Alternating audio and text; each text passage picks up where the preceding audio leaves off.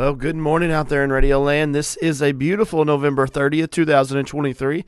We are one day away from December 2023, which means Christmas is right around the corner and as well New Year's. And so, very excited for the upcoming year, but we ain't done yet in 2023. God's still moving, God's still doing amazing things, and we're still saying yes and amen to whatever the Lord is um, doing, asking. We're just making ourselves available to say yes and amen.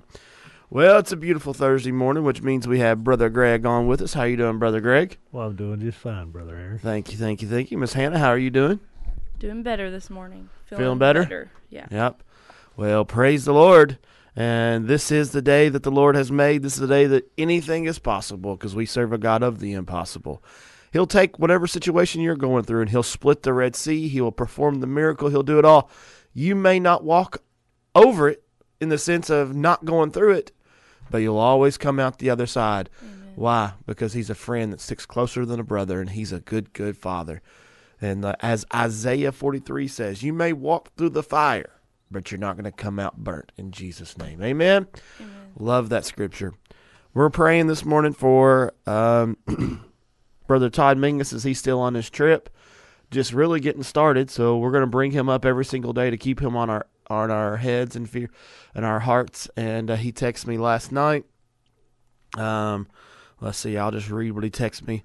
Um, we prayed for him last night at service and yesterday on the radio, and it says, Thanks for the nice prayer and word tonight. We listened to the broadcast on the app in the truck. We have about three more hours of driving tonight. So, a lot of times when he's in Honduras, um, and a lot, from what I can understand, a lot, those in Honduras that he ministers with and alongside, um, they have all the Box 2 radio app down there and they listen to the line. And I've seen pictures where they've been listening in the mornings um, with their Bibles out, taking notes and stuff like that. So it's really cool. Um, what an opportunity, what a glorious thing it is to be able to reach the nations through a radio app. We would have never dreamed of 20 or 30 years ago that we would have this technology, even remotely as 15 or 18 years ago, that we'd have this technology that's so readily at hand. So we're just not reaching Leitchfield and Hardinsburg and Hiseville and Glasgow and Owensboro. Um, we're reaching literally the nations here, and your all support, prayer, dedication, commitment to the mission makes that possible. And we say thank you for that, and we honor you guys for that, and we honor Brother Todd for being down there every single year. And literally, we don't figuratively say this: the thousand plus kids that are getting ready to hear the gospel. And so we just cannot thank God enough for what He's done in Honduras and what He is going to do in Honduras. And we'll definitely have Todd on when he gets back to give some testimonies and all that God did down there. Um, because there's so many great things that have taken place before he even went down there, and I'm only expecting so many more great things to happen while he is there. So continue to pray for him, continue to lift him up in um, your your um, not really thoughts and prayers. I, I never really liked when people said that. Really, thoughts and prayers. It's almost like I'm trying to send them positive energy. Um, it feels kind of new ageism to me, The but thoughts. but it's like prayers. But then I get I do do know there's thoughts too. So we want to think on them, pray for them. Um, but we're just not sending them positive energy. All right, they don't need our vibes. They need the Holy Ghost vibes. all right. Um, you want to listen live in the Box 2 Radio Network as well too. I thought it was awesome with Pastor Caleb yesterday. Um, he was on, and it was a joy to get to have him on and meet with us. And he walked around and toured everything. He said, "I'm one of those guys. I want to see everything." So um, somehow we started counting toilets on campus. Oh I said, "I don't know how much you want to see, but we got two toilets over here, and there's five toilets in the girls' bathroom, and there's this toilets over here." And uh, so he was laughing, and I, so every building we went to, I said, "Okay, so we have four more toilets in this building." And started to think yesterday just how many toilets we have to maintenance around here. It's it's uh, it was it was fun though. Um, it was a great great um, time spent even after the radio with him. But what I thought was really cool, and the reason I brought that up is that you know um, his sister posted a video that I seen on Facebook because when when your one of your friends is tagged in a video, you can see them even if they're not your friends. And I saw that come up on my news feed, and it was her all the way in the Detroit area listening to the Box 2 Radio Network yesterday. And so I just think that's really cool. Like uh, sometimes we forget just how far reaching this is. And A.K. Dixon, he was at Sam's just the other day. Um, probably, I guess it was Monday, and I ran into him while he was eating the cafeteria food. Because if you really want a cheap meal, just go to Sam's. It's amazing. You can get a piece of pizza that's literally like a fourth of the pizza, and a 32 ounce drink for two dollars and fifty cents. Wow. Does AK work there? Yes. And so he's sitting there and he's walking past and he said, Pastor. And so he comes over me and he's talking to me and he said, I got to tell you something. And so he's sitting there and he tells me a gentleman walked through the front door and said, Radio Apostle. And so he was like, What? um, and so, and he was telling me how he knows for sure that people's listening to the Box Two Radio Network in Carolinas, in Virginia, in other parts of the world, and I mean other parts of the United States that he has connections with. And so I'm just sitting here thinking this morning how cool, an honor, and um, just a blessing it is to know that this morning, even though we feel like we're talking to each other in a bunch of rooms with a glass between us, um, we're literally literally reaching the nations, and um, that's not a arrogant statement. That is a humbling statement because we understand sitting here that it, it's not possible without your all's support, without your all's prayers, without you all walking in fellowship and vision with us. Because we may be the one behind the mics, but everybody who's connected through prayer, giving, business sponsor, anything to that regard, underwriter, um, you guys are the ones that make this possible. And we say thank you, and we say um, praise the Lord for your generosity, your commitment to prayer, and your walking in fellowship hand in hand with us. So if you want to listen live on the Box 2 Radio Network, 91.5 Leitchfield, Hardinsburg, 98.3 Owensboro, 91.1 Hiseville, Glasgow, or of course you can download our radio listening app.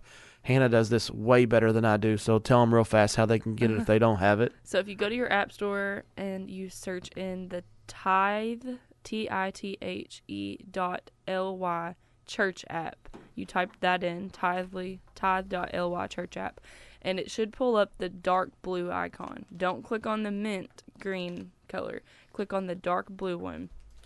And um, once you download that, all you have to do is type in Box 2 Radio Network, and then it should pull up um, our station, and then it just you change your icon, and then it looks like the little Box 2 logo. After that, Actually, it changes the icon for you, I think. Yep. Or it did Mhm. mine. yeah, you just have to push OK, and then it changes it for you. Yeah, then they don't have the box two icon on your phone. Yep. Yep. It'll look just like the the old Yep. app. But then also we have box2radio.com that you can listen live. And I think I don't think that that has a maximum number of listeners. So a lot of people listen to our app now, which we're happy about that. Yeah. And but sometimes depending on how many people are listening, it it could kick you off, but when it does, you can always go to box2radio.com. I Yep. found that's what I've been doing here lately because uh, uh, I guess we're just overrun of listeners. The app has has been dropping quite a bit. Yep. So I've been I just just go to box2radio.com and click in- on listen live there, and uh, I don't have any issues. It you know it just it's constant. And Well, we are great. working on that. Um, we thought maybe we needed to just increase the number of listeners allowed, and we did that. And um, now we are working on something else. We're a lot of things with technologies are always troubleshooting. So Oh, you, yeah. you Yeah, start this one place, Yeah. Mhm. and so now we're working on our broadband. Just working the bugs out. Yep. That's all. We're just working the Now bugs we're out. working the broadband, Yeah. and um, I believe today's the day that Roger and maybe myself. Were, I don't know if I'm going with him or not. He don't like to travel with me too much. I get on his nerves, so he just likes to go do stuff by himself. Um, we're going to do some more maintenance in Hiseville to make it even. Um, it's been very dependable and very good for the last few weeks, and we praise the Lord for that. And um, we're going to go down and update some stuff down there, and we're so excited Friday night because we're going to be able to go spend some time with Miss Renee Alderman. Um, Jesus is Lord. She hosts that, and then Is Philip Alderman Trent, or Otterburn? Otterburn. Yeah. Um, sorry, thank you. Um, and Philip Trent and Dwayne Kidd, and so we're gonna go spend some time with them Sunday night and eat dinner with them. So, so excited for that to happen on Sunday evening, and talking a little bit about the Hiseville and how we can push farther down there for the glory of God, that Christ can grow His kingdom in that area, and use Box Two Radio in whatever way He needs to and wants to in that area. So, interact your call, engage with the broadcast this morning. 270-230-6337 is my number. You can text it is preferred method. Um, we do not have a text machine no more. We got to get rid of that. It was too much running back and forth. Um, as Miss Chrissy always said, when Brother Ron would say, "I got to get my text machine out," she thought there was actually a text machine, and so she thought they would just run down the room whenever. But it's not. We had to get rid of that. It's too bulky. The party line was not working no more, so um, we had to move on with technology. Pleasant View Baptist Church, December 15th, presents a Christmas cantata. Cherish that name. Starts at 7 o'clock p.m. If you're going to go, I'd say you probably need to get there pretty um, early. It's going to be a phenomenal night. Bethel Fellowship play here, the Nativity Story, December 13th at 6 o'clock p.m. with refreshments to follow. So don't think you're eating without coming to the play. Um, we will check your ticket. All right. No, I'm just kidding. We don't have tickets. But it's going to be a great night there. The kids have working hard. Um, and there's going to be a lot of singing and um, narrating. And the kids have been doing their parts, and I know their kids are getting up, getting geared up to be some animals and wise men. And um, I don't know who's playing Baby Jesus, but somebody's going to have to. Some some kids going to have to wear a uh, a Baby Jesus outfit. That's going to happen. All right. Um, which I never understood this because we put baby Jesus in a manger, and he was actually probably two to three, maybe even four years old by the time the wise men got there. So he was a toddler. Well, we have a baby doll for baby Jesus, but we might be working something out for the toddler thing, possibly. All right. I don't know. Um, then, brother Greg, do you want to do the Clarkson community announcement? Uh, Hannah, you go ahead. I think It's going to be awesome. Are you in it yet? Oh no. Oh, I'm Greg. ready. I, I, But your daughter's in it, right? yeah. Awesome. So uh, I can tell you the uh, best I can tell you. Uh, so m- my kids was uh, going over their speeches and stuff. They got to give a speech. So they uh, they're going to be a figure like my boy. He's going to be Noah, and my daughter's going to be Ruth, and her boyfriend is going to be Boaz. So they uh, they they've got a like a poster or like a big what's that a poster card I don't know a poster board Like Yeah, a trifold uh-huh. or something. no they're gonna be holding a Oh, or holding. maybe maybe a tri whatever but it's gonna be there's gonna be a poster board with their character give you the Bible scriptures and some things on there but they also they're when you come in they're gonna tell you who they are you know like I am Ruth and they go through all the things and and did I say my boy's gonna be Noah or Jonah he's gonna be Jonah did I mess up well Uh, he's gonna be Jonah I think he said Noah. Okay, well, he's not gonna be Noah. He's gonna be Jonah. Sorry, but anyway, which way? So uh, they're gonna, uh, you know, come through, you know, and have different ones set up in different areas. You just kind of walk through it. You know, it's like Mhm. a wax museum.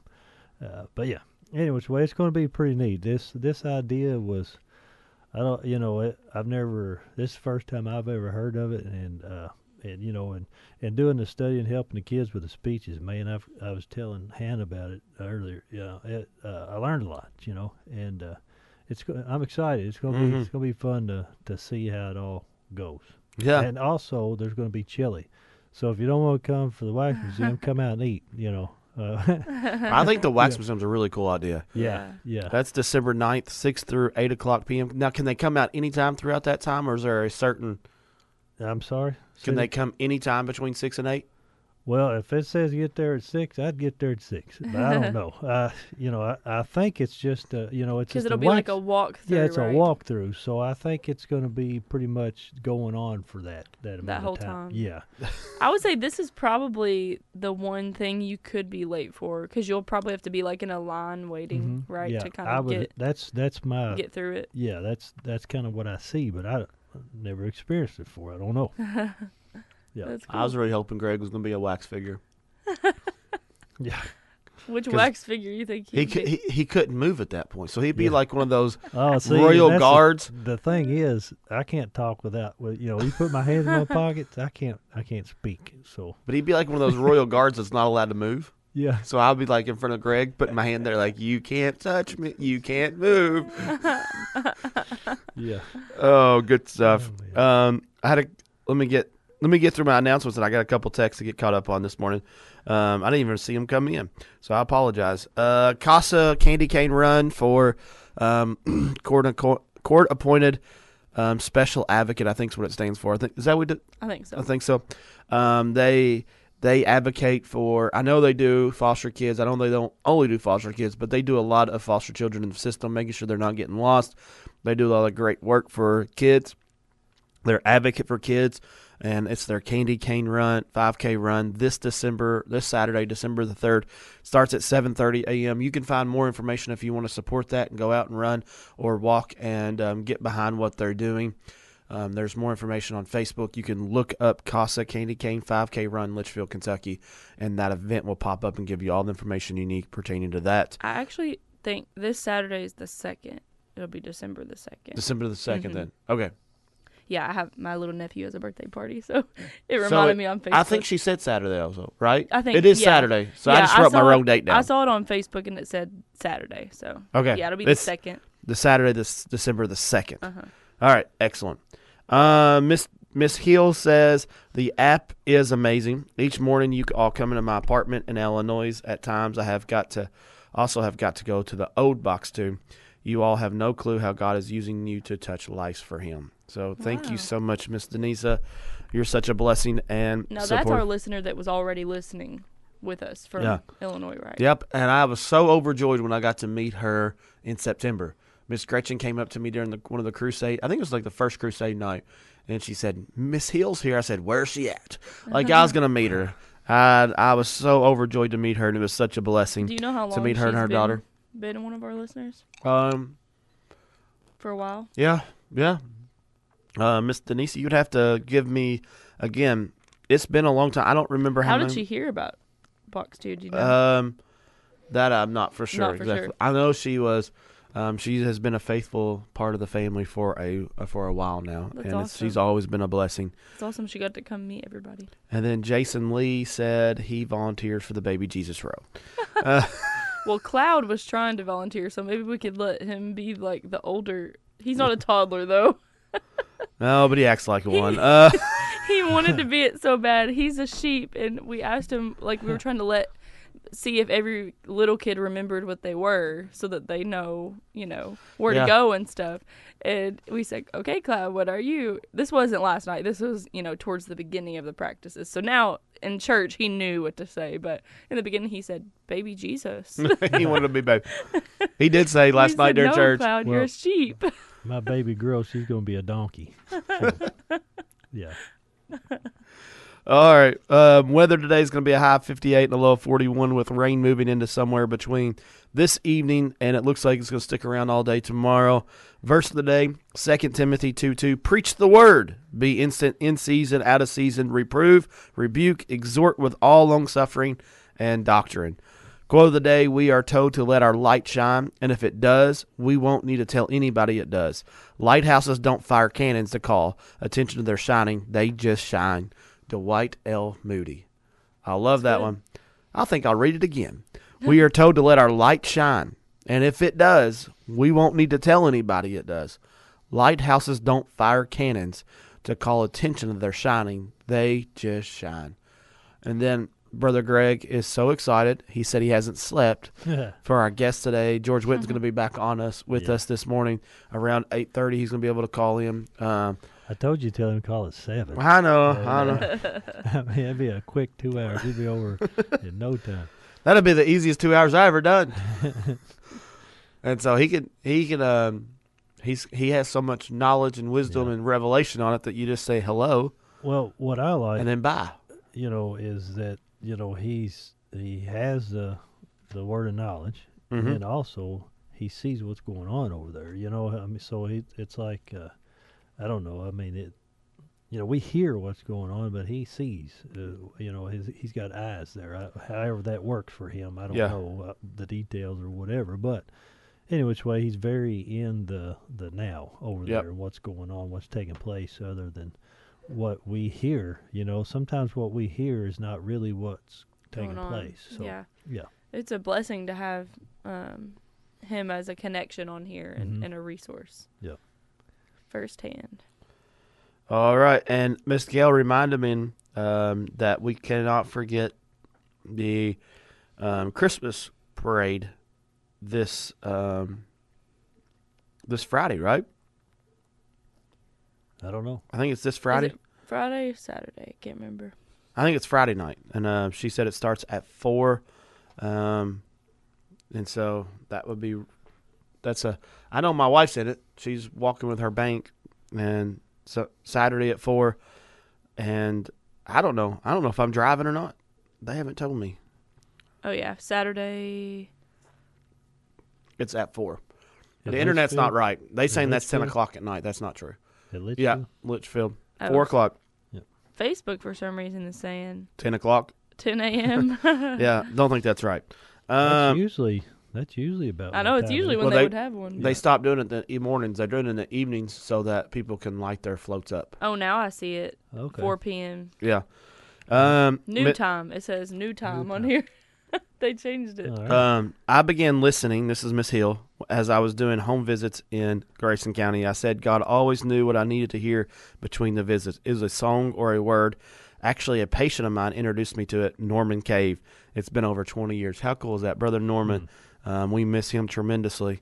And um, I knew that she had started listening while she was doing home visits, but I'm not for sure if I knew it was Norman Cave who told her about it. That's awesome. and got her listening. And um, so that's just awesome. I love to hear stories like that and how long Box 2 Ray's been with somebody, which then would have been known as WBFI, where believers find inspiration. So that's still our legal call name. So when we do business, it's as WBFI. But because we have three different signals and the online presence now, we created the Box 2 radio network to cover all those. So Mhm. 91 is WBFK.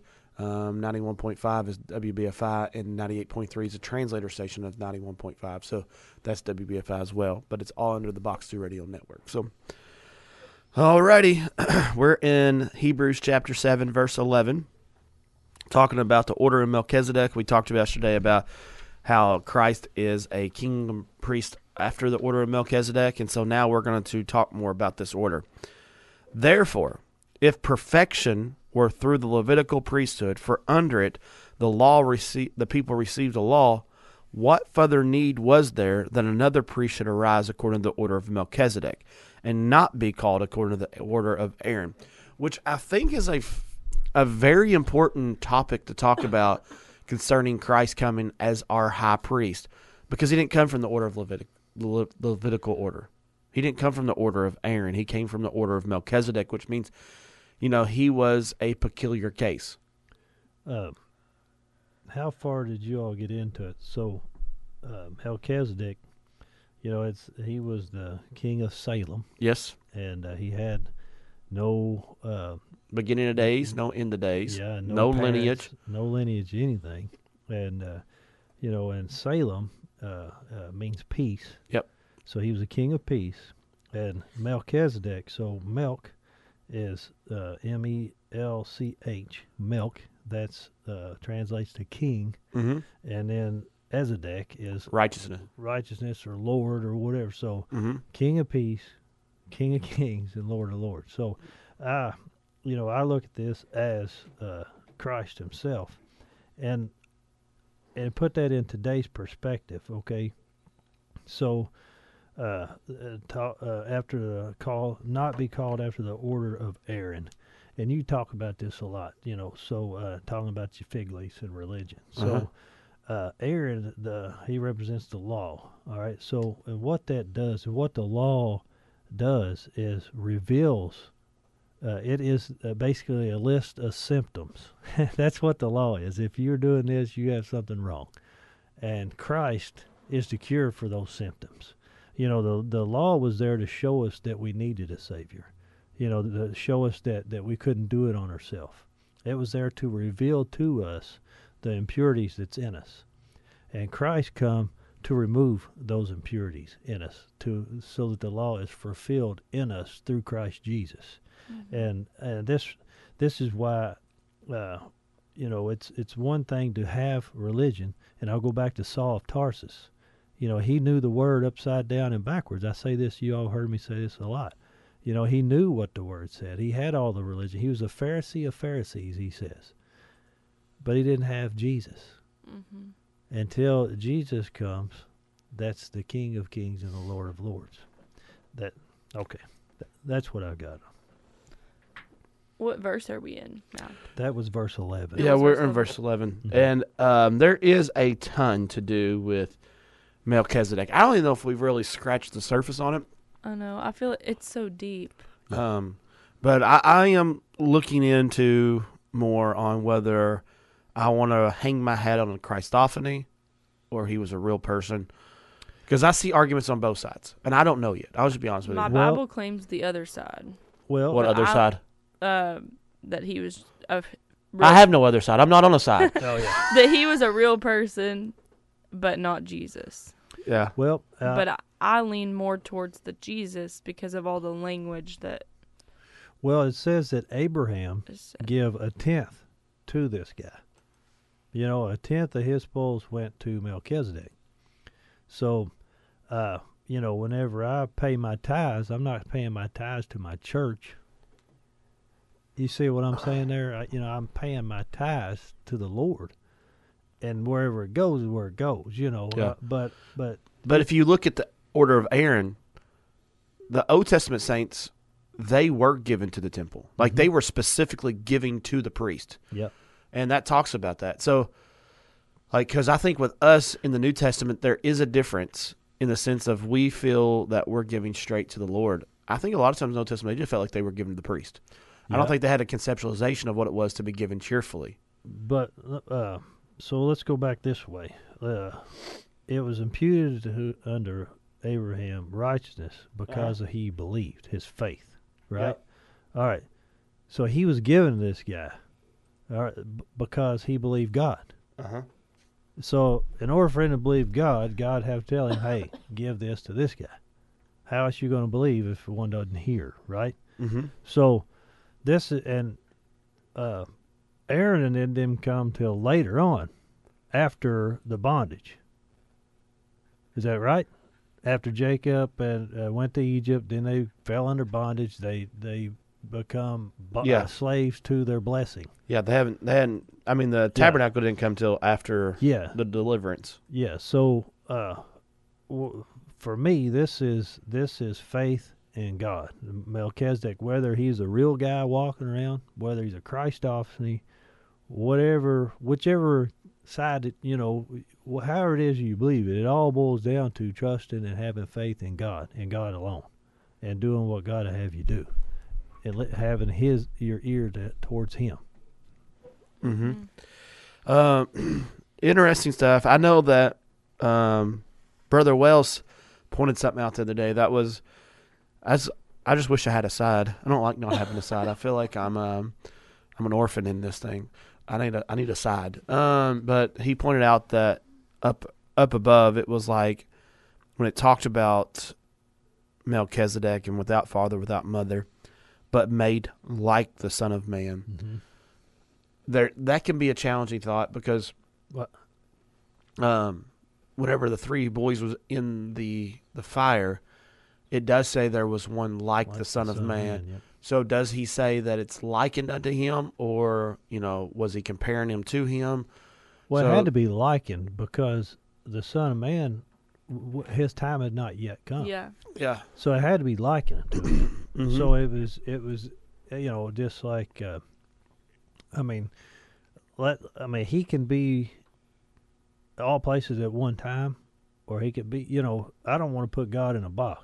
Uh, you know, if, uh, Yeah, Jacob and I over the break uh, talked about that. How this would, you know, that language could have been because it was before his time. mhm. but the But- but this is the this is like where bible study gets really fun and adventurous yeah. because it could mean either Yeah. like that's the that's the hard thing sometimes about studying and yeah. um And here's here's a way that maybe could help somebody understand if if they was wrestling with this. Maybe this person was Christ like. You know what I'm saying? As the Son of Man. So this guy uh, was just full of the Lord and, and just served the Lord continually and just constantly, you know, maybe that, you know, Christ, maybe they could look at it as Christ like if that helps you understand. But regardless, one way or the other, he had prominence there. He was a king of Salem, and and Abraham give a tenth to this guy. mhm. So uh, Abraham was very wealthy, and and I'm not sure but I don't think Abraham lived in his providence. Is that right? Did Abraham was Not Abraham from, from what we can gather, Yeah. because he was coming home from war exactly with the he spoils. yeah he had just took the spoils when they they captured Lot and kidnapped him whatever he just went and rescued his Yeah. nephew and he's coming back and then th- here comes this king and he get so I you know for me uh I I I guess I'm different because I uh I don't uh it doesn't bother me that I don't have it like you know nailed down. I just know that the basis of this is trusting in the Lord and doing what He'd have you to do, Mhm. and uh, and then He'll straighten it all out later. I definitely haven't. I haven't left no sleep. I've Yeah. lost no sleep over it. yeah, But um, but I will say, like a lot of times throughout the Old Testament, I don't really question the question of was it a Christophany or not. So, yeah, like the three Hebrew boys, I believe Christ was in there with them. I believe that um, whenever Abraham was with the three angels and the one angel, the Lord stood behind the other three angels, went to Lot. I mean, went to um, Sodom and Gomorrah. I believe the one that stayed behind was a Christophany. I believe Abraham was talking to Christ himself. Jacob uh, I- wrestled with, with I believe it was. Christ the Lord. Yep. Some reason Melchizedek the one I can't get settled on, I and. I, I don't really I don't I don't know why. Like it's unsettling. Um, I used to pretty much be without hesitation like yeah Christophany, but for like the last two or three years, whenever I think or study about Melchizedek, it's just I don't know. Like Yeah. I and I'm not like I don't lose no sleep over it. Like I am not letting it like torment me or anything like yeah, that. But I got you. I just can't get settled on it. Like Yeah. I don't know what it is. Like um, and it's and so and because I don't want to insert what it means to me. I want it to. In, what's what's the scripture really telling me? and that's I guess that's what I was trying to describe. I just don't know how to say those things that you say. Like, I don't e- I don't know what I say either. I, I don't guess that I am like settled on it. You know whether it's Christ or not Christ. I just know that what the what the name represents and what uh, the meaning of the Yeah. town he's in. So I just take that as as what yeah for that, and then I just you know. yeah. I understand so I the I'm- weightiness and the significance of them. Yeah. Is that fair? Like I think we can both so- agree with that. Like yeah, and I, so I guess I'm with you. Then. Yeah. I don't guess I'm set. I Yeah. just And Yeah. Christ had to have something to do with it, even if it's not him. yeah. oh, he had yeah. to have something to do with it. Yeah. The the most important thing about when you talk about the order of Melchizedek shouldn't be was it a Christophany or not. The most important thing is the fact that Christ came as our high priest, not from the Levitical order. Yeah. And that's what the writer of Hebrews is trying to get. He didn't come from the order of Aaron. He came from the order of Melchizedek. Yeah. And which means that he was king priest and, a prophet. He he operated all three. so let me go back to because I got to kind of get Well, off I, too. I've got to go back Oh. to break, and then we'll we'll come finish this because we didn't get much time. We're going to come back from break um, because we got to get a trivia answer because somebody was generous enough to donate these th- two adult tickets and three kids, and we got to make sure they get the opportunity to get their name in for this drawing. So Thursday question number one, sponsored by the Sicilian Bank. What did Jesus do when he healed the man from Decapolis that was deaf and had a speech impediment? What did Jesus do when he healed the man from Decapolis? How, is that how you say that? That's how I'd say it. Sounds that sounds good to me. That was deaf and had a speech impediment. oh, 270-257-2689. We'll be right back here after King and Country plays The Little Drummer Boy. All right, we are back in here on this beautiful, beautiful November 30th, 2023. I'm reaching over for my paper. I got an answer for the first trivia question. Who, what did Jesus do when he healed the man from, how'd you say it, Greg? You said it one way. It sounded really good when Oh, you said Decapolis. it. Decapolis? Yeah. See, I like that. I like that pronunciation. Decap- de- but when I was in college. DECA was Deca. Decapolis, not decap- Decapolis. not Decapolis. All right, Decapolis. Yeah. All right. That was death and had a speech impediment. impediment. He put his fingers in his ears and he spit and touched his tongue. Mark 733. Miss Lisa Ashbaugh got it correct. We were talking about Greek and Hebrew during the break, and I was like, I need to learn English first. Um, I'm still learning this language. 36 years of speaking, and I still can't do it right.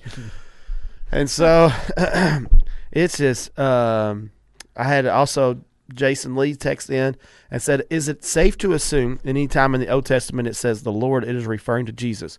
So when he says Lord, it is Adonai. Here's the thing a lot of times with Adonai is that it can relate to Jesus if it's capitalized, but it also can relate to other people if it's not capitalized. I think the thing that has to be recognized is the capitalization of the L at the beginning of the word L, Lord, or if it's lowercase. For example, they would call David my Lord. So, um, and it wasn't uncommon for wives to call their husbands my Lord back then. And so I think a lot of times it's it's really contingent upon the the letter. And is it capitalized or is it not capitalized? And I feel like the times it is capitalized, it's talking about the one Adonaiah. And when it's not, it's talking about a lower grade. And he, you can do the same thing with the word gods or God because there is some parts in the Old Testament where he said in Psalms, he is the God of gods. So he is the El, the Elohim of Elohim. And so What about Yahweh? well, Yahweh was not a word that was actually used in the New Te- Old Testament. It was Yehovah. And so Yehovah was the Hebrew name for God. So we translate that into English into Yahweh. Yahweh. But Yehovah or Yah was written in the Old Testament because they wouldn't really write vowels out. So Yehovah is actually translated in the Hebrew better, I guess you could say uh, it's breathe it's like almost just, a your breath. Yeah, It's just Yehovah. It's a Mhm. life. inhale and exhale. It's a very And so, um, like Jehovah was never a biblical term for God. Mhm. Jehovah is a recent term, but it's it's translated from the word Yahweh. Um, so Jehovah is more of a m- Americanized version of Yahweh. Now, um, I like to say God the Father when we say Him. It's Yahweh or Yehovah. Um, Jesus would have been Yeshua, Yash, Yah, Yamashia. Is that right, Greg? don't, I don't you have to talk to Renee Otterburn about that. Alderburn. Yeah. I can't believe I said all. I don't know why. I don't know her last name. I can't believe I messed that up earlier. But She has all that. Uh, man, I love listening to her teaching. Yeah. I mean, it's Me I, I learned so much. You know. yeah. Um.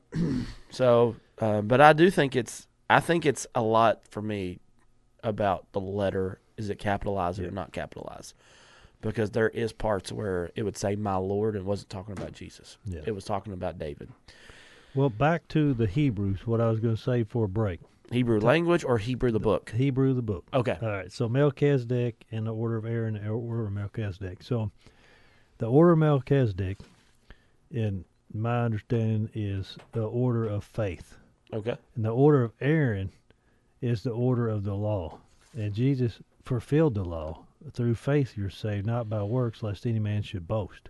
So before, you know, they thought that they had to do all these things and live all this way. But remember, like you said, it's not the things that you do; it's the why that you're doing them. You know, the the Lord come to correct the source of the things that you're doing from the inside. He cleans us up from the inside. And this order Melchizedek is a faith, is is re- referring to having faith and trust in the Lord. And in the order of Aaron would be your works and the Yeah. things of that nature. Is what the Hebrews is trying to say. The writer of Hebrews, I believe, is trying to explain to the readers right here. Yeah. And I think it's important too to realize and people really freak out when you say this, but I think if if you take a deep breath and let me finish before you freak out on me and said the order of Aaron was inferior to the order of Melchizedek. The order of Melchizedek supersedes the order of Aaron. It was Yep. Mhm. predated. It come before. Yep. People when I think people say when I th- I think sometimes I've got feedback from that, and I've heard feedback from other people on this discussion that well God ordained the order of Aaron. Yes, He did for the law to show us a schoolmaster, Mm-hmm. but the law never really explained it. It was never called the King of Priests, peace, Well, what or the about King verse of. 12? Uh, let's go there. You can read it. For the priesthood being changed, there is made of necessity a change also of the law. Mm-hmm. For he of whom these things are spoken belongs to another tribe for which no man has officiated at the altar. And so he's saying that there's been a change here. And that the order of Aaron was necessary to minister and priest before the Lord in the temple. A hundred percent. But the law, the bondwoman, was only there to be a schoolmaster, never the deliverer. The law can never save you, the law can never redeem you. There was a greater priesthood that's coming. And this priesthood is one that we can't control, that we can't dictate, that we don't know where it's coming from, that we don't see where it's coming from. I think this is a significant thing about him not having a mother and a father, and there's no lineage, there's no um, beginning of days and end of days. Melchizedek's not tied to generational curses. He's not Mm. tied to generational things. That's he good. just popped out of nowhere and said, This is the king of Salem. And Abraham paid tithes. And it even said that through Abraham paying tithes, now Levites were paying tithes to Melchizedek through the loins because he was they were in the loins of Abraham when he paid tithes. So I think this is just telling us it's like it's almost now I want to be cautious here. So I'm I'm throwing this out very carefully because I don't want this to be misconstrued and take off in the way it shouldn't be. It's like whenever he said it's like the wind. You don't get to control it. You don't get to dictate it. You don't get to tell where it's going to go.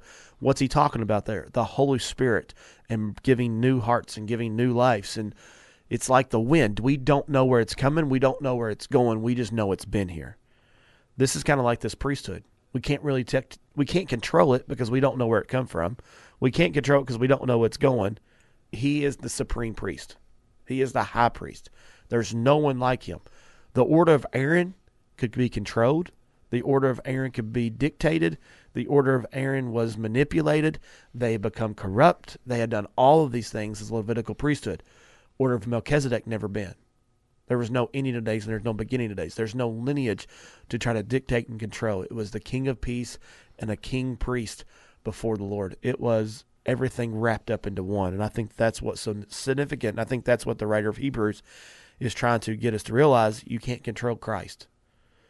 And really I think I think it's so I think it's awesome that John the Baptist was the transitional one into this because John the Baptist was judicially, lineagely, I don't even know if it's a word, but I used it. Praise the Lord. I'm creating English words today. Wait, Uh, what'd you say? Liter. lineage, Lineagely. Lineagely. I don't think it's a word, but I love that in my head. Yeah. Um, but My pastor does that all the time. I'm to. Roll and with so, but but he was like he was in successional order to become high priest, Mm-hmm. and instead he went out there to the desert because I think even him was getting a taste of what it was like not to be under the order of Aaron. You know, and here's the thing. Uh, that just kind of speaks to me because he was the one that was called by God to, to be the high priest. And uh, the world is the ones that had uh, people in place that were setting in the priesthood. The- and I'm going to say that that was the man's priesthood. Yep. and and he was setting in the Lord's priesthood, and it had to be that way because it was already spoken that way. Mm-hmm. He's the one in the wilderness, crying in the wilderness, make you straight the That's way right. of the Lord. So, you know, the world will have us think one way and have us see it one way, but the Lord's always somewhere's different, you know, and usually it's Mhm. just right the opposite of what the world is most of the time. Mm-hmm. Yeah, yeah. that's good. But you know, I don't really think we too often think of when we talk about the order of Melchizedek and the order of Aaron. We usually just pass it over.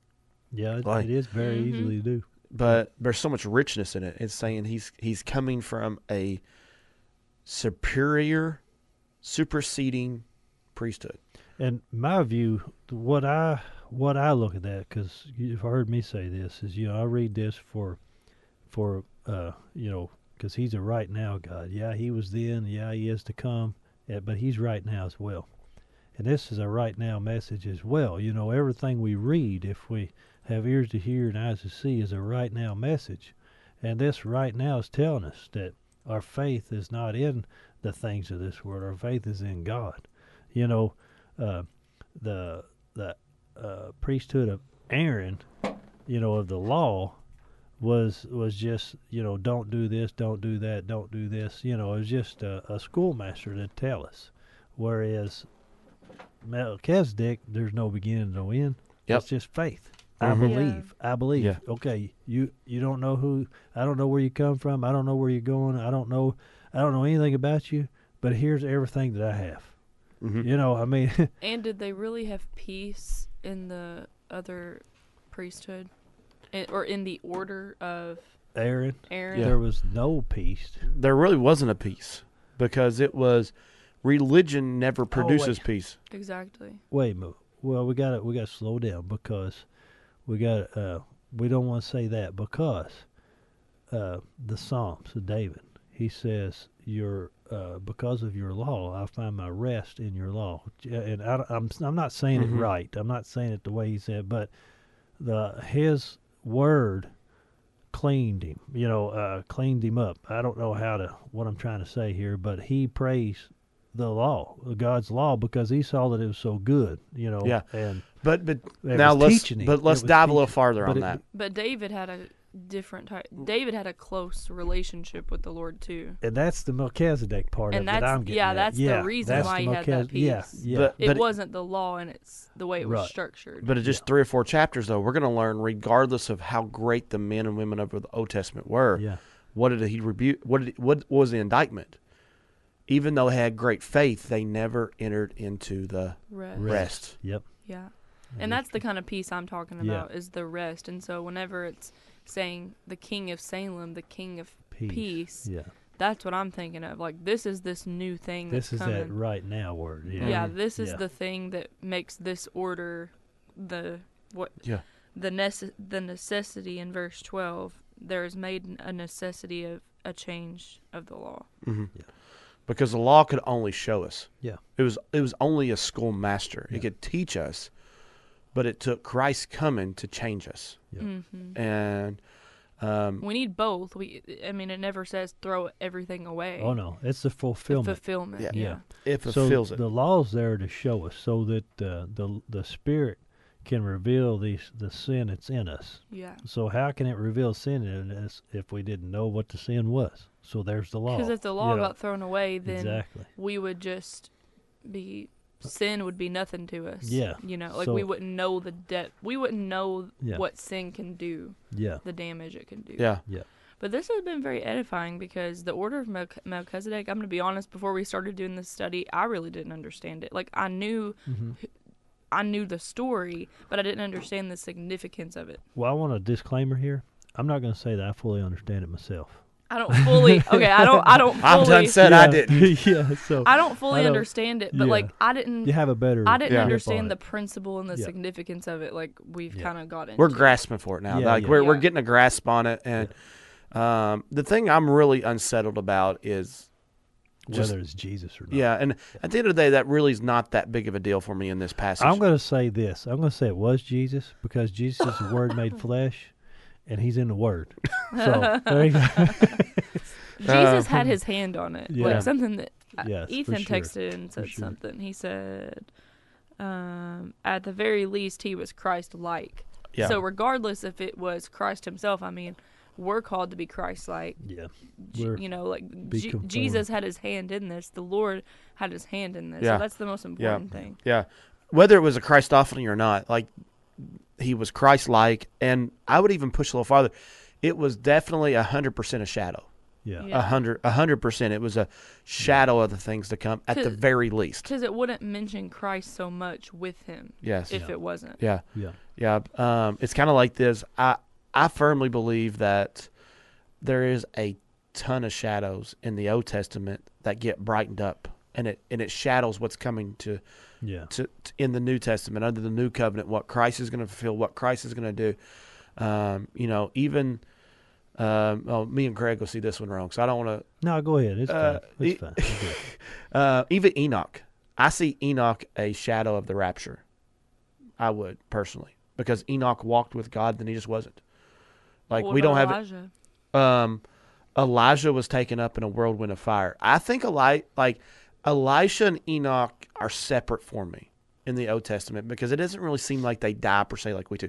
Moses died. Like Moses Yeah. died. Now the peculiar thing about this was Moses and Elijah was the one on the Mount Transfiguration, not Elijah and Enoch.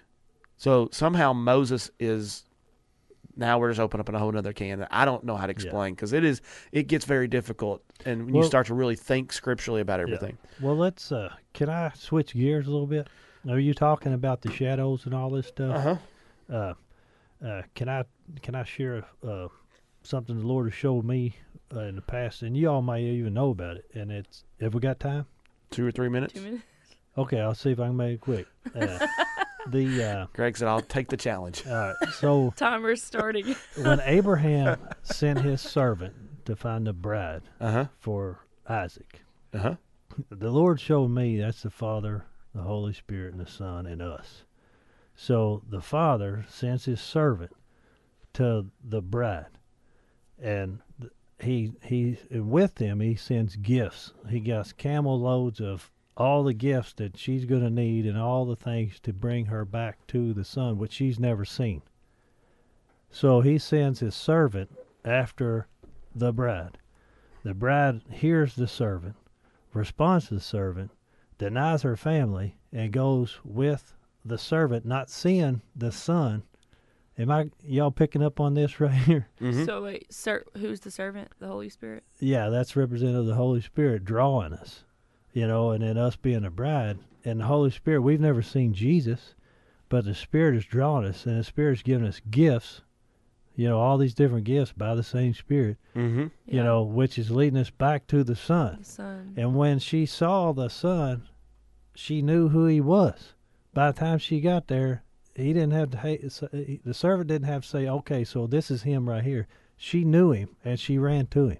Mm-hmm. Wow. You know what I'm saying? Yeah, that's, that's us right now. When That's I see good. Jesus, I don't know what he looks like right now, but whenever I'm standing, I'm going to know, Mm-hmm. and I'm. I mean, I'm going to run. And, Yeah. And uh, I don't know. I, I see in all these books, you know, these historical accounts, you know, the Lord is in there, and He's Mhm. He's explaining all these things He's for all, foreshadowing so many things. Yeah. yeah, and all these Yeah. things if we have eyes to see. Yeah. That's good. Um, Brother Jason said, I definitely th- didn't think much about Melchizedek in Genesis or Hebrews. Anytime I've read it, very enlightening, leaning towards Christ. I love it. I love that. And um, I used to just read over Melchizedek too, and until I'm kind of slow down and say, there's something I- significant here. I tell you, I learned it from Brother Ron. Is whenever I first found the significance of it. Yeah. He talked about it on a Bible Breakfast Club, and then then I, you know, that's that's Yeah. where, uh, yeah.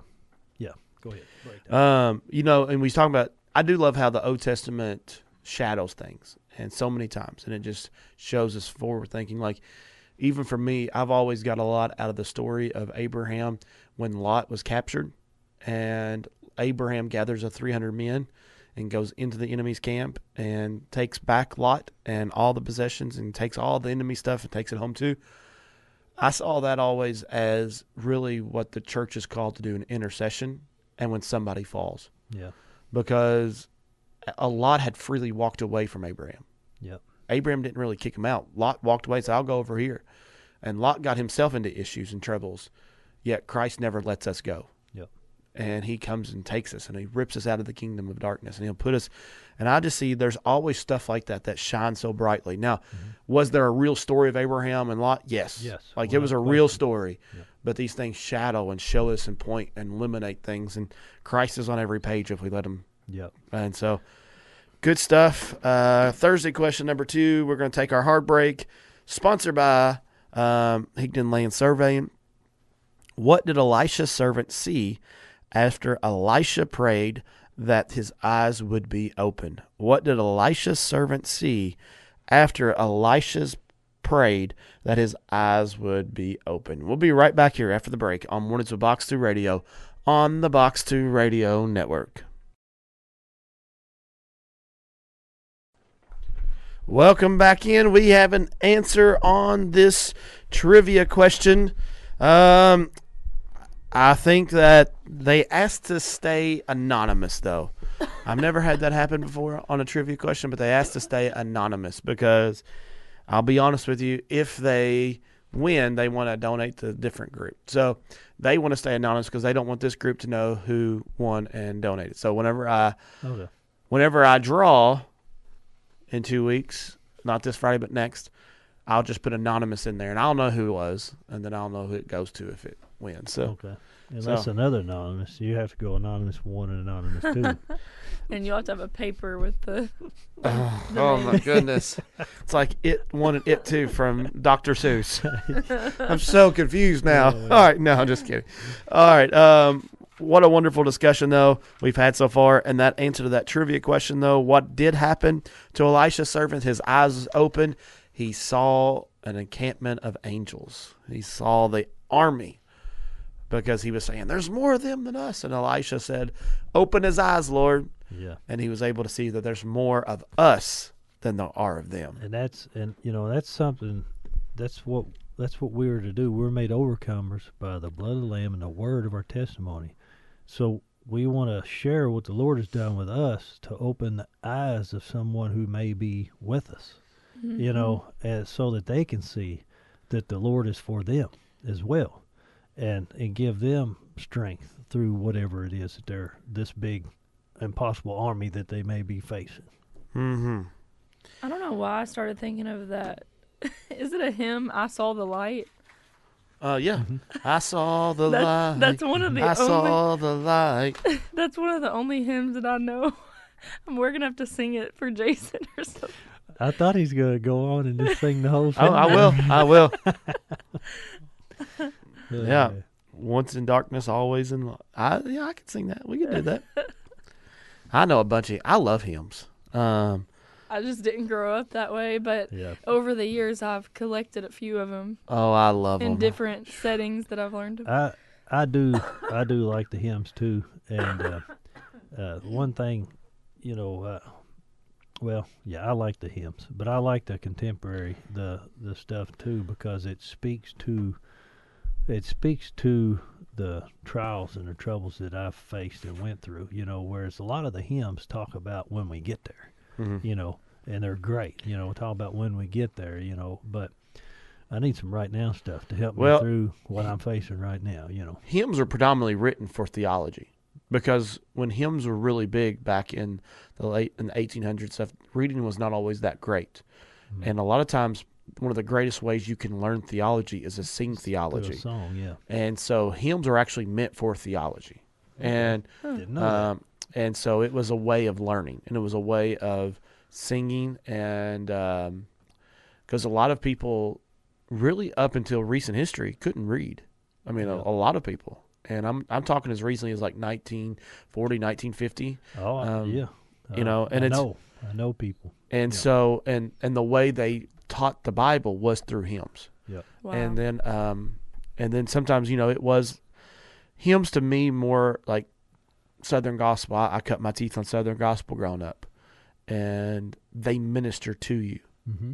the thing about worship songs i think they minister to god so Mhm. i think you just have a difference and you okay, I, see i think that. i think it's unfair to make one line up with the other because they do different things Yeah. yeah. and i think we have to appreciate everything in their proper place and that's and that's what I was saying. I that's that's and I wasn't running. I didn't want to. No, I know you don't. Okay, I well, was just I do no, think no. there's Yeah. a lot of contemporary that still ministers to people too. Though. yes yeah Yeah. and then there's the like the raw worship that's just ministering straight to the Yeah. Lord. yeah. Yeah. So I mean, and I think there's different kinds of songs. I think there's different kind of things, and I think all of them have a place. Mm-hmm. Yes, and I, I think that's too. the beautiful thing. Yeah, is all too. of them have a place. And uh, because we're all we all make up the body. You know, we all can't be the hands and we all can't be the feet. We all can't. We all make up the body. So there's there's there's parts for all of us. You know that Yeah. that we all have to come into. And And the Lord will give me songs sometimes, and they'll be different like that. Like Mhm. they might be just for me and the Lord, like just a yep, special song, or it might be something that's more prophetic, Yep. like speaking to for the body of Christ or something. Yep. And then some are just, Lord, you're so good, you're so good, you're so good, you know, just Yep. praising Him. So Yep. it's good. Yep. um, let me see here. Just kind of get caught up. One listener sent in the lyrics: "Living below in this old sinful world, hardly a comfort can afford. Where could I go but to the Lord?" Do you remember those lyrics? Remember those two? I don't Um, remember. I will lyrics, but say the remember hymns are catchy. Yeah. Yeah. Now, for some reason, I I, guess because I didn't grow up in the rhythm, like there's a certain rhythm to them, you know, and sometimes I have to like learn to get in that rhythm because Yeah, when you so- didn't grow up in it, you have to kind of Yeah, try. and Danny Miller does the same thing uh, when we play because he loves old hymns. But Yeah. he grew like what you're saying. He's like, man, I just don't know the rhythm, the Yeah, you got to And- get in and that little groove. And see it now, I whenever I play the guitar, that's whenever I was learning. So I'm stuck in that old rhythm, and Yeah. I can't play the new stuff because I'm still stuck in that old rhythm. I do So, know the you know. difference. I do know the difference. Yeah, Um, you know, and you know, there is a lot of richness in old hymns of Yeah. well, even like some of the um, like "Victory in Jesus" is it'll always be one of my favorite songs. Oh, I don't know why I love that song. Um, and then they've I like it when we take old hymns and kind of put the fresh Yeah. slant to it. I like that too. Um, I like that. Uh, have a little talk with Jesus. Is that Mhm. now, So the the was latest one that uh, was I can't even walk without you holding my hand. yeah, So uh, uh, again, I, I don't want to put Danny on a pedestal, nothing, but he's the guy. So he's he's the one that sings it. But he done it, and uh, and he didn't change the words at all. He just changed. Uh, he done his version of the song, so it's still along. You know, he didn't change the song at all. What whatsoever. he just had to sing it He to just sung it different. Yeah, rhythm. well, and and it's still even the same style. I don't know. He he just he to me it made it more real for me. You Mhm. know what I'm saying? I, I it just made it even more because I used to sing it, or I didn't used to sing. Let me t- take that. Could you back. do that for us right now? No. Oh. Uh, any which way, the the original version, you know, whenever I was, uh, that was one of the hymns that really spoke to me whenever I was born again because, you know, I didn't at that time I didn't have contemporary music to listen to. All I had was the old hymns and and stuff like that. And I didn't know nothing. I was still, but that song right there, I can't even walk without you. You know, I thought number one was surely be me. You know, and and I thought of myself as a mighty big man. You know, that's that was that was just speaking of me back in the you know before I was born again, and I realized, hey, the Lord called me, and I said, "Who are you, Lord?" And He showed me, and, and I found out how small I was, and how I can't even do this without Him. Yeah, And uh, yeah, but any which way, but with that, you know, he couldn't get the strumming pattern down, so he done what he could do, and it turned out amazing. And I'm like, don't change it, yeah. you know. So, Well, we're gonna answer our first. We're gonna get one Bible question in the day. oh, sorry. Um, and Miss Gail said though, if you want rhythm, listen to the Mississippi Mass Choir.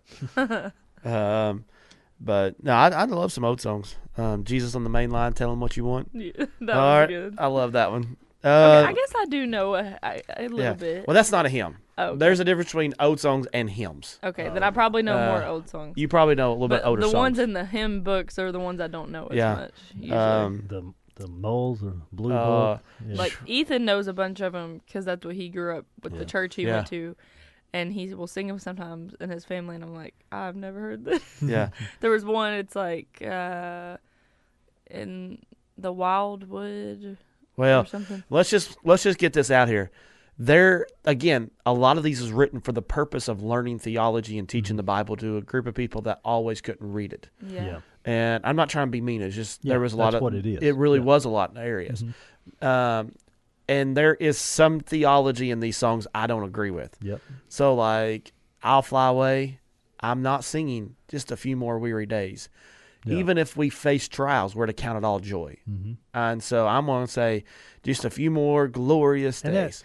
You know, and that's just for that's with any song. You Yeah. know what I'm saying? That's Yep. in, in all the music. You know, that, that goes across all the spectrums. You're Yeah. gonna have yeah. I'm with you on that. Yeah. So um, let's do this. Number one, can I receive gifts at request? Talking about the gifts of the Spirit, or does the Lord in His sovereignty choose which to give us? All Well, right. I'm gonna go get some breakfast. What does Uh, Paul um, say? Paul says about the gifts to desire them, right? Mm-hmm. It says To- desire them, yeah. Um, To desire them. Yeah. I uh let me read that question one more time, make sure it's, I got it. It's a toughie. I, I do think it's a tough because you. you know, my thing is it says if you lack Mhm. wisdom, ask the Lord that gives you liberally. So you know, I, I, I I'm going to go back to the intent of the heart, and it all that question is going to uh, come back to the intent of your heart, where your heart's at, whether or not He uh, does it at request or requirement. But I think that'd be the fairest way to answer the question, in my opinion.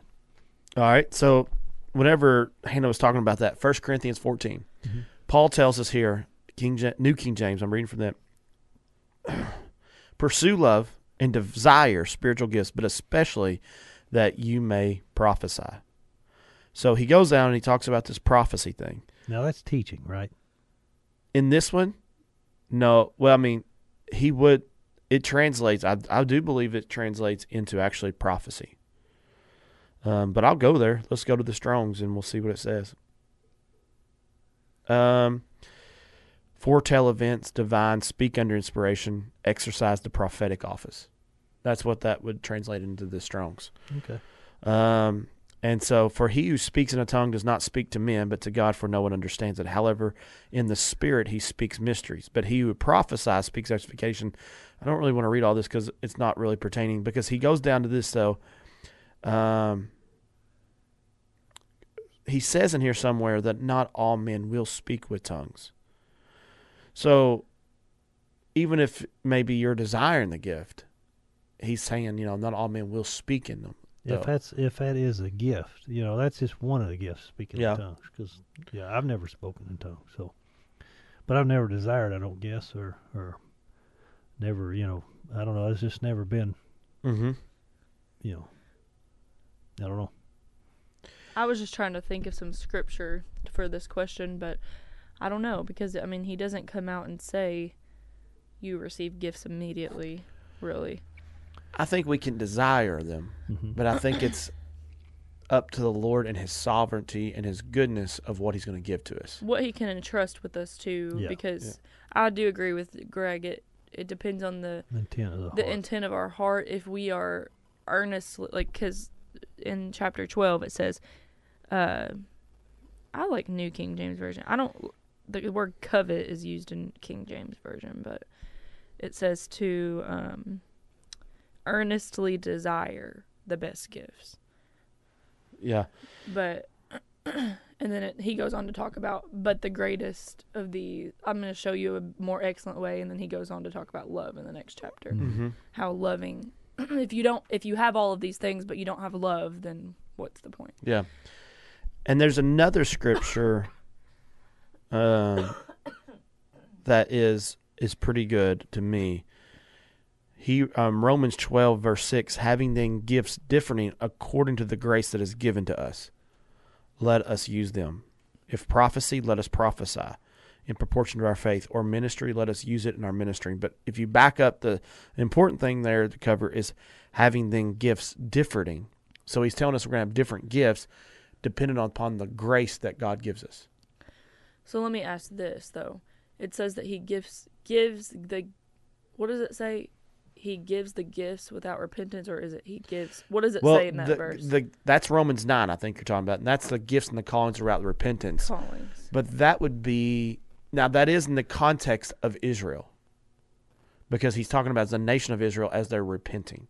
I mean as they're falling away and how I know that- Israel's still going to receive revival. So I thi- know that that verse is used a lot, but do you think it's misused in Um in the context of spiritual gifts and callings? do I think it's been I think it's I think there's been a misuse to it. Um Romans 11 Romans 11:29 is the actual reference, but it's Romans 9 through 11.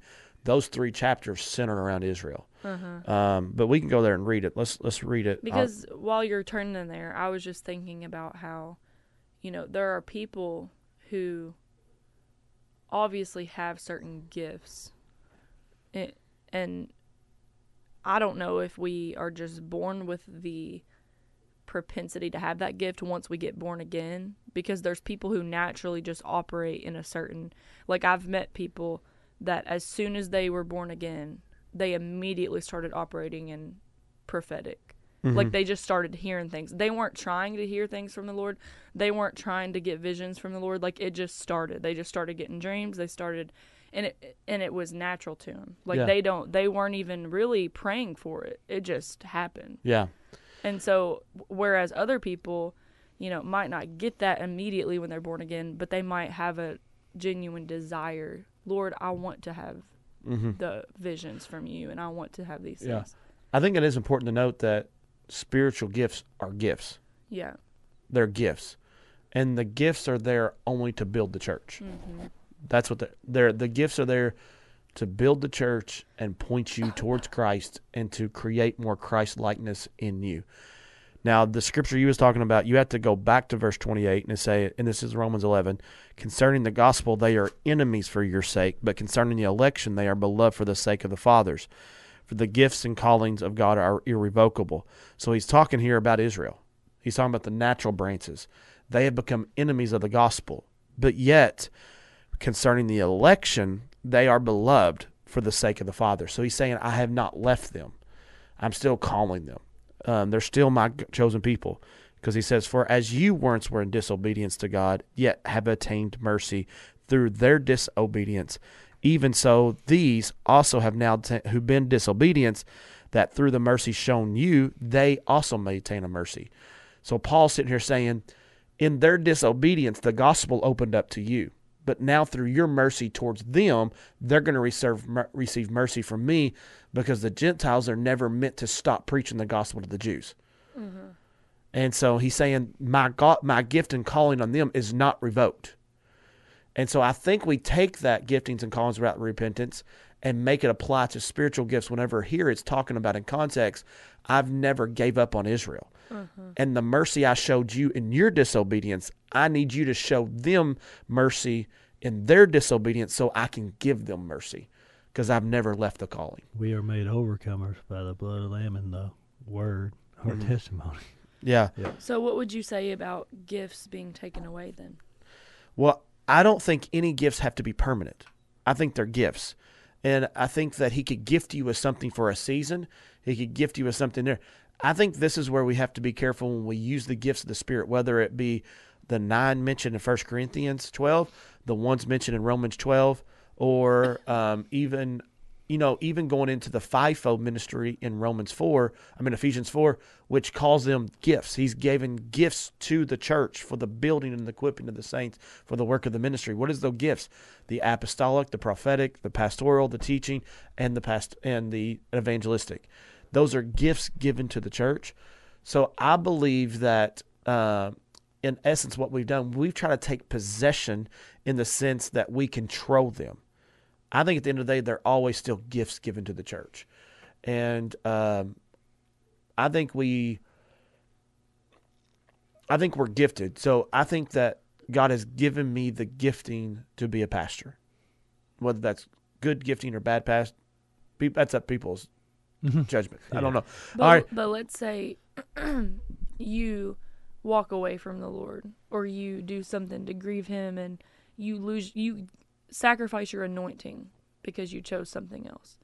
Cuz that that's scriptural, right? Where people like come out of that anointing, Yeah. the, lose the anointing. Yeah. So I think that if if I walked away from the Lord, um, I would would I be able to talk in front of people still? Sure. Would it be able to break any yokes absent of the anointing? No. So there are some just personality traits, giftings that we possess. I think sometimes we confuse personality with the gifts of the Spirit, and things that we're decent at that doing to say they're spiritual gifts. Um, But the spiritual gift of the pastoral, you think you would lose that um, when you walk away. I think that I would still have the propensity and ability to love people and to pastor people in a sense, but I don't think it's the same. Does that make sense? I think I would still have attributes that are geared towards pastoral work, but I don't Because think you were created that way. Yes, but I don't think I have the effectiveness and the anointing and the productivity of it actually being a spiritual gift given from the Father. Mm-hmm. Um, now, this is where I think we have to be careful because I know what you're talking about, and I've even talked about some of this stuff before, and even kind of piddled around and believed it. Is that people who are operating the prophetic are prophetic regardless of whatever, and then they can still be prophetic even if they don't walk with God. All right. I think this is where we probably did a little mistakes on. And we've opened up doors because this woman who is operating the spirit of divination in Acts, whenever Paul rebuked her, and that's what got Paul and Silas in the jail cell, I think she was actually operating in a a spirit that is demonic, but yet she appeared to be prophesying. And so I think a lot of times, too, we may have a propensity or givingness to the spiritual realm, but Joseph Smith thought he was prophesying. So he had a he had a propensity to be there, but I would be cautious to give a gift. Greg, I'm sorry, I don't mean to cut you off. No, no, you didn't. I was just to go into that, talking about that lady the uh, the soothsayer or whatever, or not soothsayer, but the lady, it described her as one bragging them up. You know, it was, oh look, you know, and and was bringing attention to herself in lifting them up, and her motive was a was a selfish motive, and Paul saw right through it, and he called it out. You know, and uh, so again, it goes back to the intent of the heart you know what uh, what are you seeking these gifts for? Are you seeking these gifts uh, for yourself? Are you seeking these gifts for personal whatever? Uh, because god he wants you seeking him and and whatever you know all this other stuff uh, seek ye first the kingdom of god and all these things will be added unto you. So first things first lord fix me Lord, I have this, I got that, I'm dealing with this right here. Uh, I, I, battle with this in my mind. I got, I've got all these. I've, I've got these ill, uh, uh, this whatever you know. I don't know. This name, whatever it is that you're battling with, that, that, that He has revealed in you, that you know is not supposed to be there. Lord, take this from me. And in that, I believe these gifts come in overcoming these things that comes at you. Yes. Well, I'm getting ready to. We're going to take a break, and I'm going to call Brother George on the break and get him on, and we'll get back in there. Um, I do want to say, I think this is a conversation we're going to continue tomorrow. Yeah. On the gift and the callings without repentance, because we have a lot of feedback. Um, I want to make sure I get George plenty of time, as much time as possible. So um, let's hang our hats here, and we're going to continue this conversations tomorrow here on Mornings with Box 2 Radio. So we'll be right back here after the break. All righty, we are back in here. We're going to cut that song a little bit short. As much as I love that song, we're going to cut it a little bit short. What a good song, though. Repeat, repeat the sounding. I was trying to do my choir thing in here. Greg was laughing at me. but we have on the phone with us brother George Witten. How are you doing, my brother? Uh, I'm doing great, doing great. It's so good to have you back on. I know um, we are excited. Greg Carwile said he didn't sleep. he was so excited. Didn't sleep. Uh, well I have to tell you that I'm excited. That, well, I have to tell you that the the uh, the situation in Israel seems to be getting ready to erupt again. It's like the the calm before the storm. Mm-hmm. You know, uh, we we extended the ceasefire for another day. Um, I'm getting a little bit of feedback, just so you know. I'm just trying to. Uh, I'll try to speak through it, but that's what I'm getting. but anyway, um, I really anticipate that this war is getting ready to to start up again, probably in the next uh, day or two. I know that uh, you know they're they're trying to get a lot more hostages out, but the in Israel they only agreed for the max of ten days, and uh, today extending a day is is day six.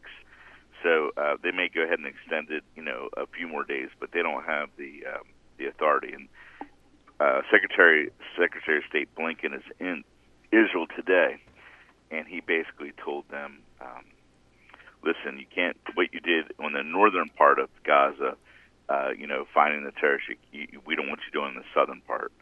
And so that's going to put a lot more soldiers at risk. Um, and it'll be interesting to see how this plays out the next, uh, you know, the next 30 days or so.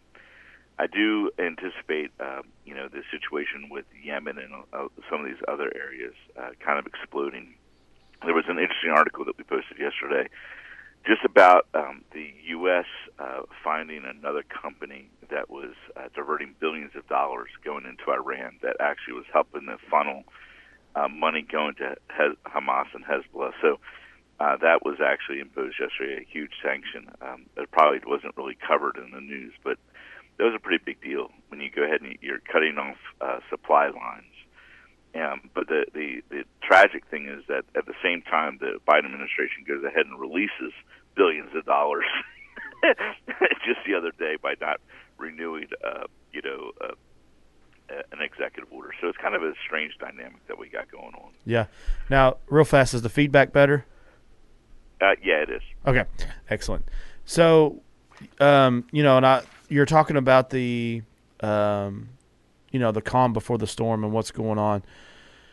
Now, the the the ceasefire was extended, correct? Yeah, it was extended today for one day. Uh, they're releasing another ten hostages today. Oh, actually, I, I believe it. I, I think we reported eight hostages and three dead bodies.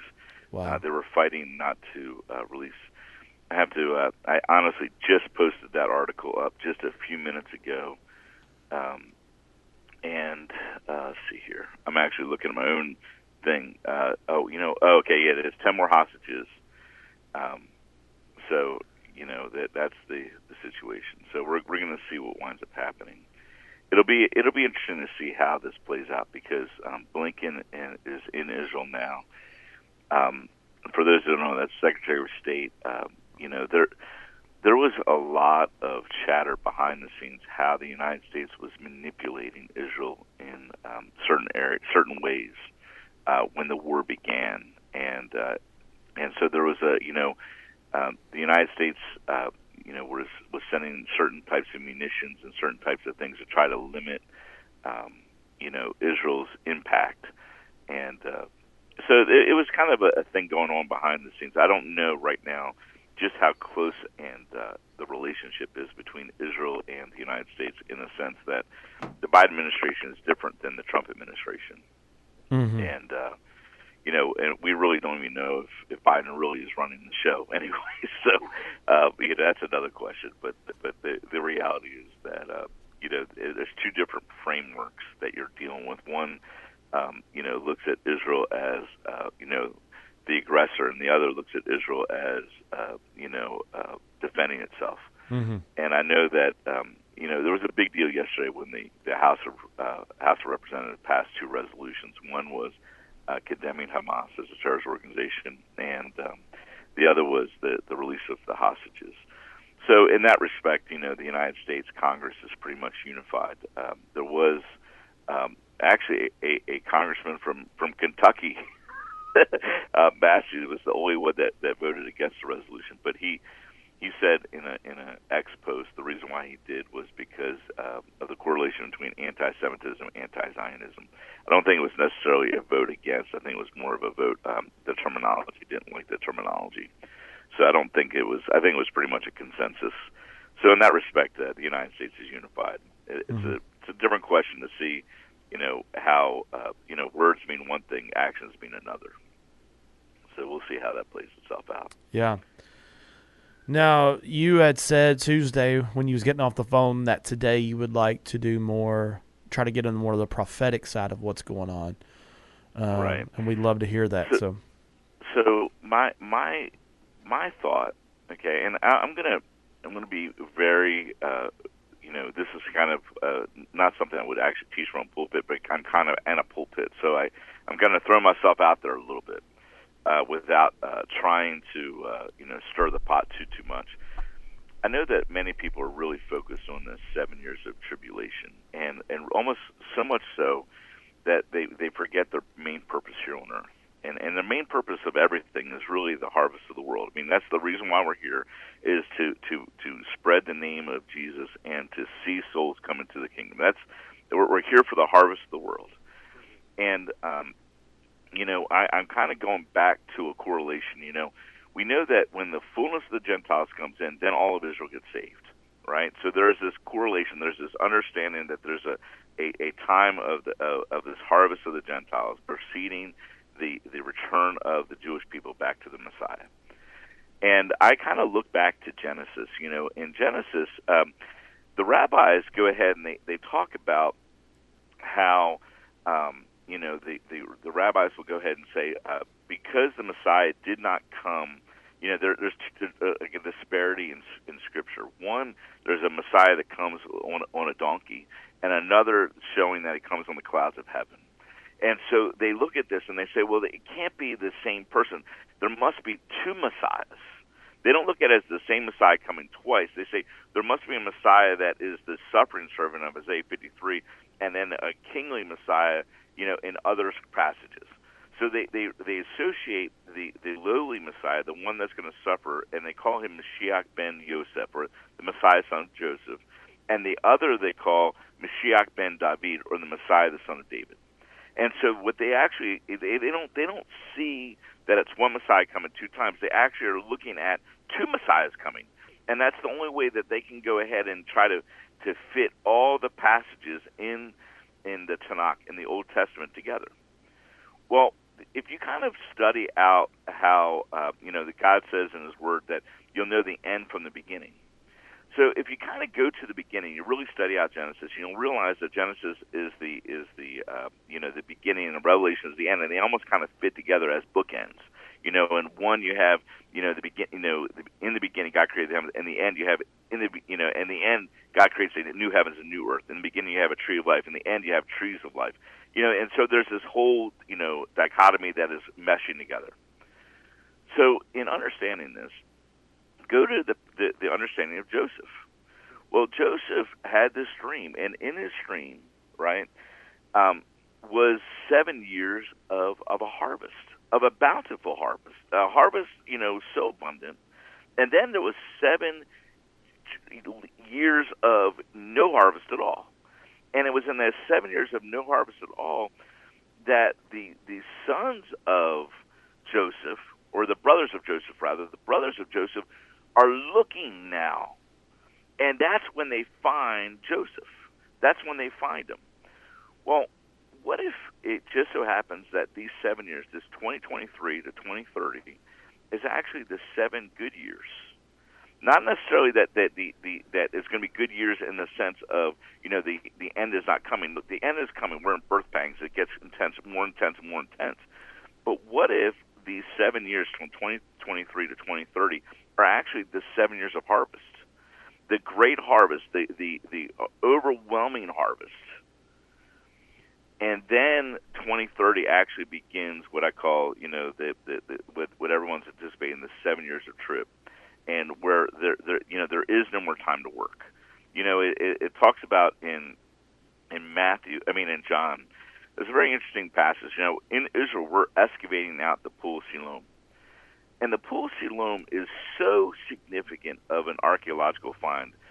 Uh, when I first was in Israel in 2003 or 2004, a tour guide takes me to to you know goes through the old city, and I go through, and I get to the, the this little, I won't even call it a pool. It was a a little thing about three feet wide.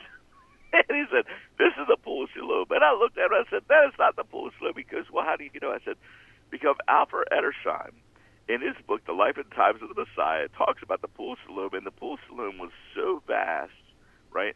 It's an acre and a quarter in size.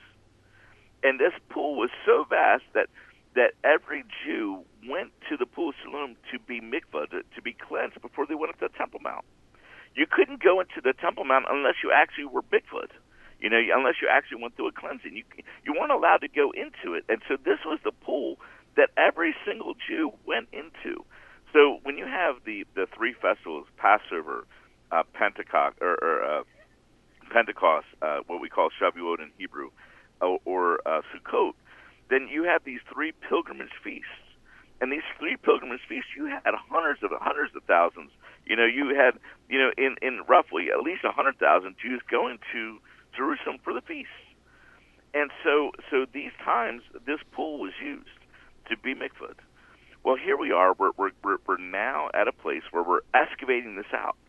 And, there, and the pool is going to be excavated out, and it's not little. It's an acre and a quarter in size, so you, it's bigger than an Olympic-sized swimming pool. You know, it's not a little pool. And my my my theory, or my, I, I'm going to say it's a working theory. My working theory is this: that the pool of Siloam, you know, okay, so to go back to the first century.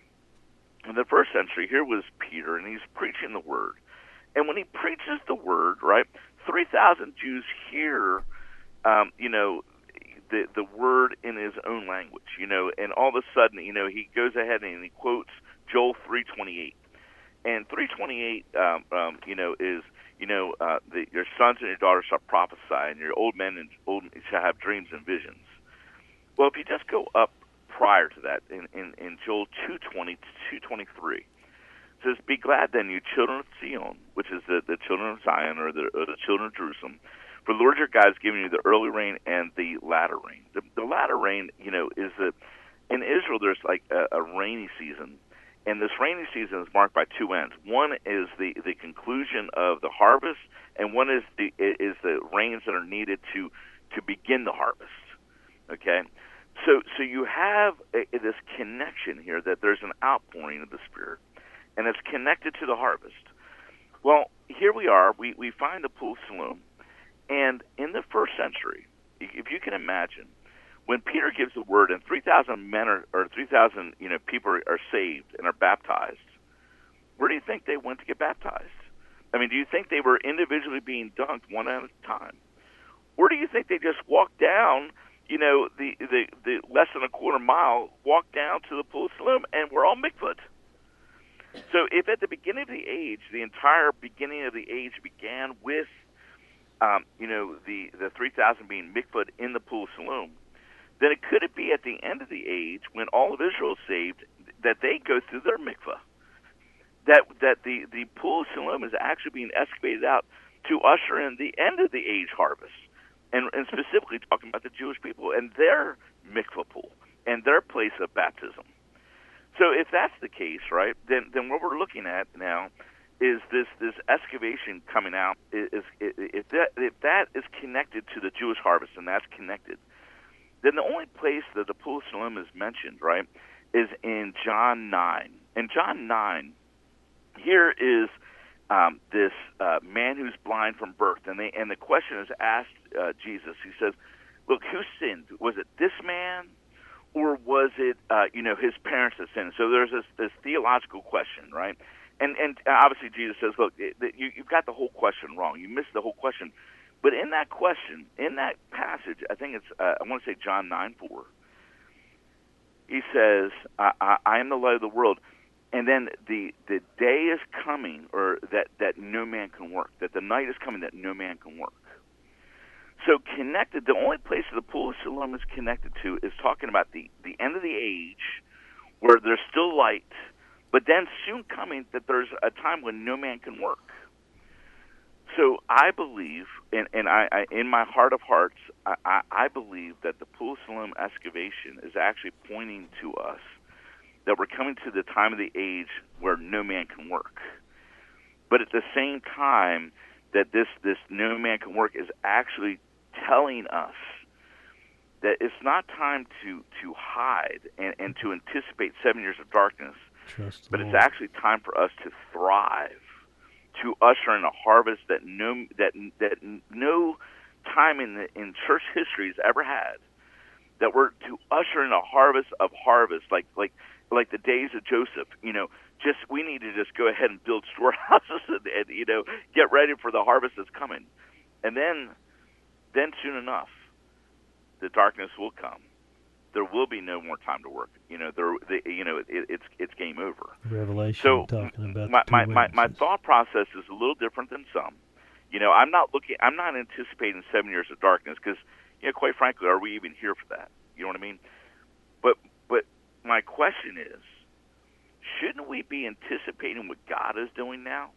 You know what I mean? Shouldn't we be activated to understand that that that God has actually prepared for the body of Messiah, the greatest harvest of souls, and and that we actually, uh, I- think um, the body almost gets, uh, we almost want to run away, and I'm saying this not you know in general, um, that that the body of Messiah wants to run away from from from facing the enemy instead of just confronting the enemy, being bold, realizing that, that the Lord is with us, that one with God is the majority.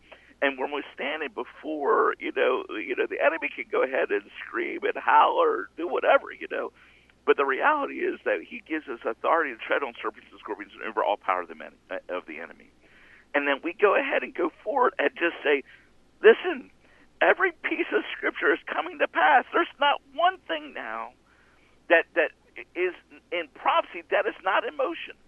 I mean, every single thing. Every time I report, I'm I'm almost shocked how the book is coming together. We just did an article um, about the European Union putting together a, a, a, a, EU ID system, digital ID, and and and literally they they said, well, look, if we have a digital ID, we have to have a digital wallet, and you can't have a digital wallet without having money in the digital wallet.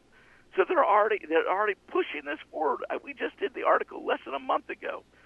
So we're talking about a, a transformation of, of the way society works. Now, this isn't the mark of the beast. You have to have to actually have a beast in order to have a mark of the beast, right? But we see the stage being set up.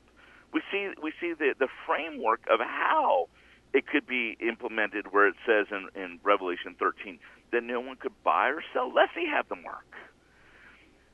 So anyway, I uh, just talked for like ten minutes straight. I don't even know where I was at. Well, We just say I hope I didn't overwhelm you guys. We just I, say amen. well, expand. I, I'm- I'm trying to expand the thought process of what God is doing. and what I what I gathered from what you were saying there is is I'm a little different as well. But you know, the two witnesses, you know, it says they're going to be overtaken, in in Revelation, and I believe the two witnesses. He describes them. A lot of people think a lot of things, but he describes them as the candlesticks and the olive tree, and that in my uh, I believe are the church, and the church is going to be overtaken. It says that uh, the the beast does overtake the church, you know, and this would be what you're saying there. It, you know, it just ties in with that that uh, you know the harvest of plenty, and then there'll be a time where you can't work. That would be the time that the church is overtaken. Amen. Oh, I love um I love how you bring up the pull of shalom. That like shalom. It, it's, but do you think though, um, you were talking about the correlation between before going to the temple and mikvah and how they would have to go through their baptism to clean them, kind of deal. Do you think that you were talking about they're preparing for the last day harvest? Do you think it's almost to a preparation for the third temple being built with the red heifers and all that's going Oh, on there yeah. too? Yeah, I um. Well, let's just say this: that um, I think that everyone should watch a video I, pu- I published on YouTube called um, "The Red Heifers, the Coming Temple, and the Great Delusion." And and the reason why is because um, I think a lot of people are misunderstanding what the third temple actually is representing. Hmm. Because um, Matthew 20, 24 is pretty clear, and and it, it's one of those things that he says, "Whosoever reads, let him understand." And the, the specific verse I'm using is 24. I want to say verse 15. And when it says, um, "When you see the abomination of desolation spoken of by Daniel the prophet, whosoever reads, let him understand." The Lord is actually referring back to a passage in Daniel, and he's referring back to a time when Antiochus Epiphanes desecrated the temple. And at that time, the Maccabees stood up, and uh, Judah Maccabee led a small army and led a revolt against, at that time, the Seleucid uh, kingdom. And when he when he defeated them, it was a shock. But what happened was that's where we get the festival of Hanukkah from. Hanukkah means the feast of dedication, the festival of lights. It's this festival that the Jewish people celebrate every year, Hanukkah, which is actually coming up in you know uh, I think it's December eighth is the beginning of Hanukkah, um, these these these eight days of Hanukkah is actually a picture for us. It's something to study out. We see that Jesus celebrated this in John 10 it, when it says the feast of dedication. It's talking about Hanukkah, and Hanukkah is referring, and, this feast of dedication is, is actually referring to going back and studying this out of what what happened. Well, Antiochus Epiphanes set up a worship of Zeus um, and set up a, a, a sacrifice of pigs in the temple. He went ahead and commanded that the Torah scrolls be burned up, commanded that no one could observe Shabbat. He was changing the times and the seasons. And so there's a lot of these correlations that we're seeing now.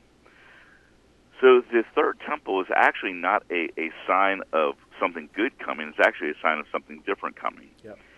And um, and I have to to explain this out is that the the the temple that is described in Second Thessalonians two, when he says he sits in the temple of God, showing himself that he's God, talking about the false Messiah, that this is not the same temple that's described in Ezekiel.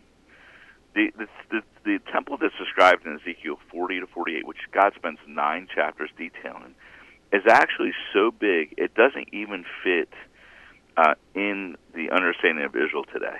Um, but you have to understand that this is actually a temple that's built in in, in a time period what we would call the millennium, Mm-hmm.